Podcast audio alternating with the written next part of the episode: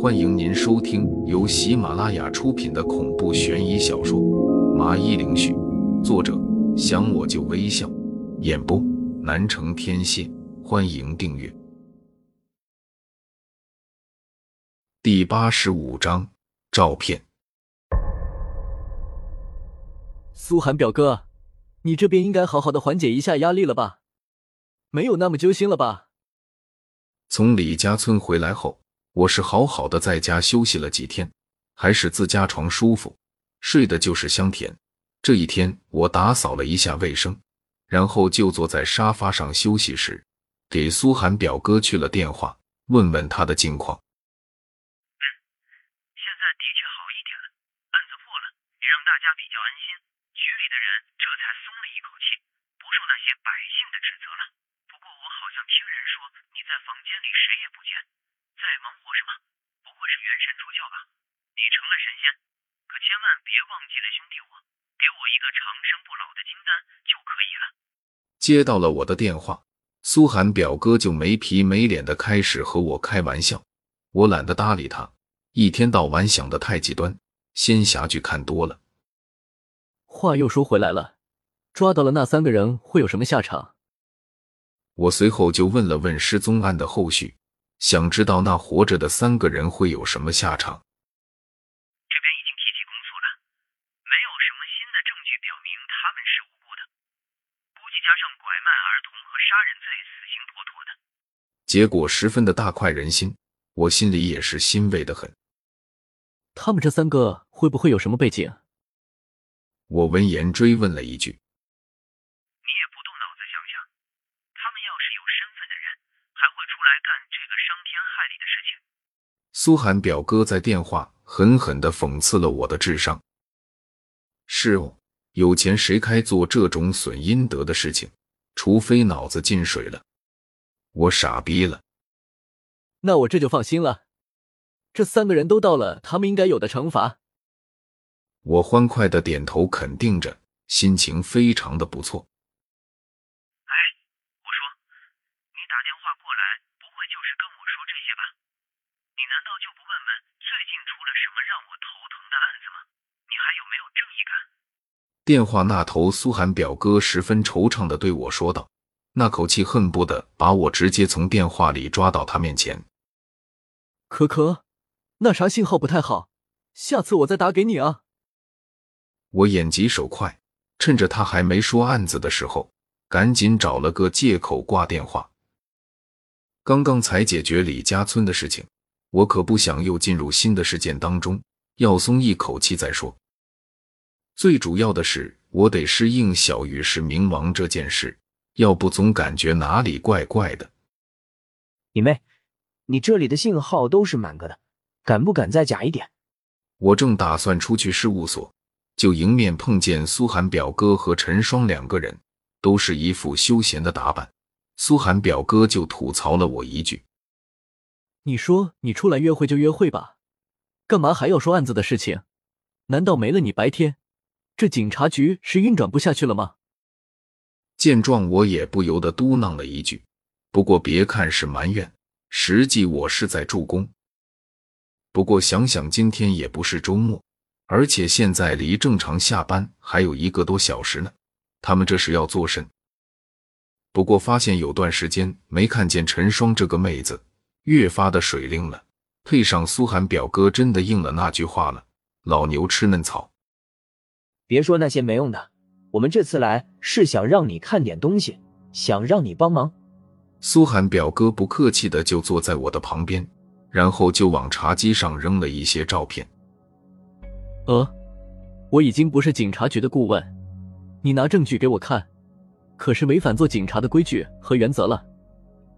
我并没有去看照片上是什么内容，起身的对他说道：“老子现在也管不了那么多了，只要这个案子破了，其他的都不重要。”苏寒表哥他却不是心继续的要求我看照片，可你找我没用啊，我又不是福尔摩斯，能帮你破案。不过你要我看照片，我最起码得给我爷爷买点东西回来再说，这不马上就清明了。我摇了摇头，一字一句对他说道：“你要给你爷爷买什么，钱我出了，甚至我都可以去帮你买。苏寒表哥见我没有要配合的意思，焦急的说道：“不行，我自己的爷爷我自己孝顺，你买算什么？”我再次的拒绝着，然后就走出了事务所。当我扛着一应东西回来的时候，却看见苏寒表哥和陈双居然还在等着，要不要这么坚持？不是吧，你就赖上我了？看着苏寒表哥一眼，我有点无可奈何的说道：“按照苏寒表哥的脾气，我不甩他，没给他面子，他应该就要强的不再求我。可是没想到，居然出乎我的预料。回来了，先过来看照片。”苏寒表哥白了我一眼，起身过来帮我接着要烧给爷爷的东西，再次的对我要求着。我拿他实在没有办法，只好过去看看。陈双妹子还给了我一个大大的鄙夷的眼神，像是责怪我让他们等了这么久。就是啊，能让苏寒表哥亲自登门来找我，这案子应该不是一般的案子。仅仅看了一眼，我就有点疑惑，抬着头看他说道。等我细看后，眼睛忽然张大，照片上的画面是一对夫妇睡在床上。而另外的画面就是一个年轻女孩，应该是这对夫妇的女儿，她应该是在上网，整个姿势来说应该就是在上网。可是那瞪得老大的眼睛，在表明电脑屏幕上有着很吓人的东西。这家三口已经死亡了，可你也发现了，样子实在太诡异，我猜可能是，所以才过来问问你的看法。苏寒表哥沉重的解释了句。我就说嘛，你不会猥琐到去偷拍人家的私生活，原来是这样啊！我笑了笑，对他说道。被他来了一下死亡的凝视，这才恢复了正常，继续说道：“你们拍照太过表面，就抓着死者来拍，没有拍其他的。主卧如此，侧卧也是一样。还有啊，你看这个年轻女孩，就是只有上半部分，下半部分怎么个情况都不知道。”我迅速的把我的看法说了说，不是我吹毛求疵，而是事情要看全面，只是片面结论不好下。变态！陈双听到我说要拍人家姑娘下半身，就啐了一口。你的意思是啊？苏寒表哥知道我不是那种人，就示意陈双别捣乱，认真的说道：“不是我说啊，这些照片都是拍的死人。”没其他的东西，你想看什么也看不出来。死人身上有什么，应该是属于秦霜的检查范围。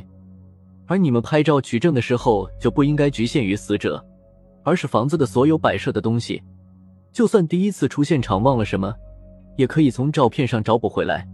最后，你不觉得这女孩死的有些奇怪吗？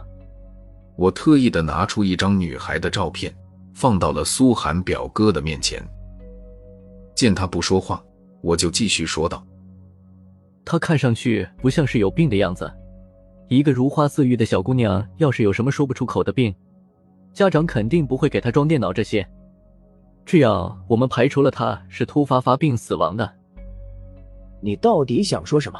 说明白一些。”苏寒表哥听了我的分析，有点不明白，就对我说道：“这都不明白？我的意思就是说。”他们死的太过离奇，表面上他们的死亡像是人寿终正寝，就这么自然的死亡了。可奇怪就奇怪在这里，那对夫妇虽然已经上了年纪，可看着也不像这个年纪就会死的人，而且还是夫妇一起死，女孩也如此。我估计是有人故意而为之。这件案子果然不寻常，能做到没有行凶痕迹，把一家人弄得像是正常死亡。这个凶手要么不是人，要么就是一个法力高强的术士。说完，我脑海里就浮现出了降头师这个人来，难道又是他干的？可让我不解的是，如果是他干的，干嘛要杀这一家人？难道是为了招魂术提供条件吗？在我后来问了问小玉，他告诉我，五阳招魂术就是得找五个在鬼节出生的青年灵魂。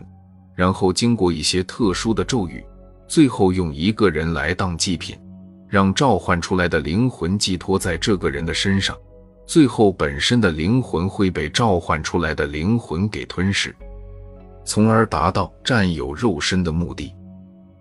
所以关键就是这五个灵魂，降头师这么久销声匿迹，应该就是在找这个，所以我排除了是他的可能。发神腰带呢？想到什么了就说啊！你是想把人急死啊？苏寒表哥看到我沉思有点久，冷不丁的就吼了吼，怕我想到什么，故意不告诉他。听众朋友，本集已播讲完毕，请订阅专辑，下集更精彩。